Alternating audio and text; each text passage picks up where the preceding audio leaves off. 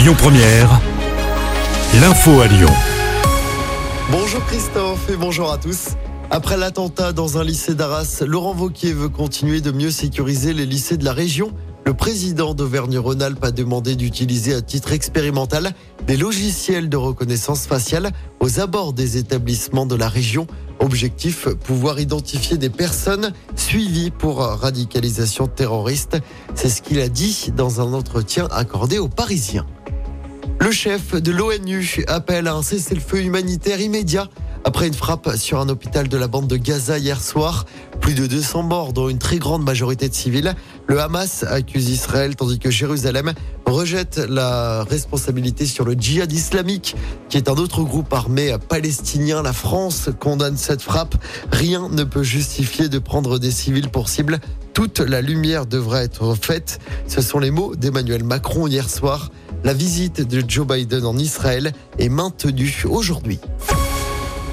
Le terroriste d'Arras a passé sa première nuit en prison. Il a été mis en examen pour avoir tué le professeur français Dominique Bernard vendredi dernier. Son jeune frère a également été mis en examen pour complicité. Il a aussi été écroué. Un ancien Premier ministre à Lyon aujourd'hui, Édouard Philippe, vient pour dédicacer son dernier livre qui s'intitule Des lieux qui disent. Le rendez-vous est donné à partir de 17h à la librairie de Citre de la place Bellecour. Et puis il va falloir être vif. La billetterie pour le concert de Rammstein à Lyon ouvre aujourd'hui à 11h. Après avoir donné deux concerts au groupe Oma Stadium en 2022, le groupe allemand va enflammer à nouveau le parc OL l'année prochaine. Le concert aura lieu le samedi 15 juin. On vous a mis toutes les infos sur notre application. Allez, on passe au sport en basket. Troisième défaite en trois matchs d'Euroleague cette saison pour l'Asvel. Les Villeurbanais se sont inclinés 89 à 84 hier soir sur le parquet de l'EFS Istanbul en Turquie.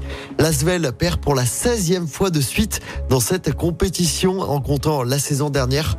L'Asvel se déplacera également en Turquie demain soir, mais cette fois sur le parquet de Fenerbahçe. Et puis en football, très belle victoire des Bleus hier soir en match amical. Victoire 4-1 contre l'Écosse à Lille, avec notamment un doublé de Benjamin Pavard. Chez les Espoirs, tout va bien également. Les Bleuets ont étrié Chypre en match de qualification pour l'Euro 2025. Victoire 9-0 des joueurs de Thierry Henry. Le Lyonnais Ryan Cherki a marqué un doublé. Écoutez votre radio Lyon Première en direct sur l'application Lyon Première, lyonpremière.fr et bien sûr à Lyon sur 90.2 FM et en DAB+. Lyon Première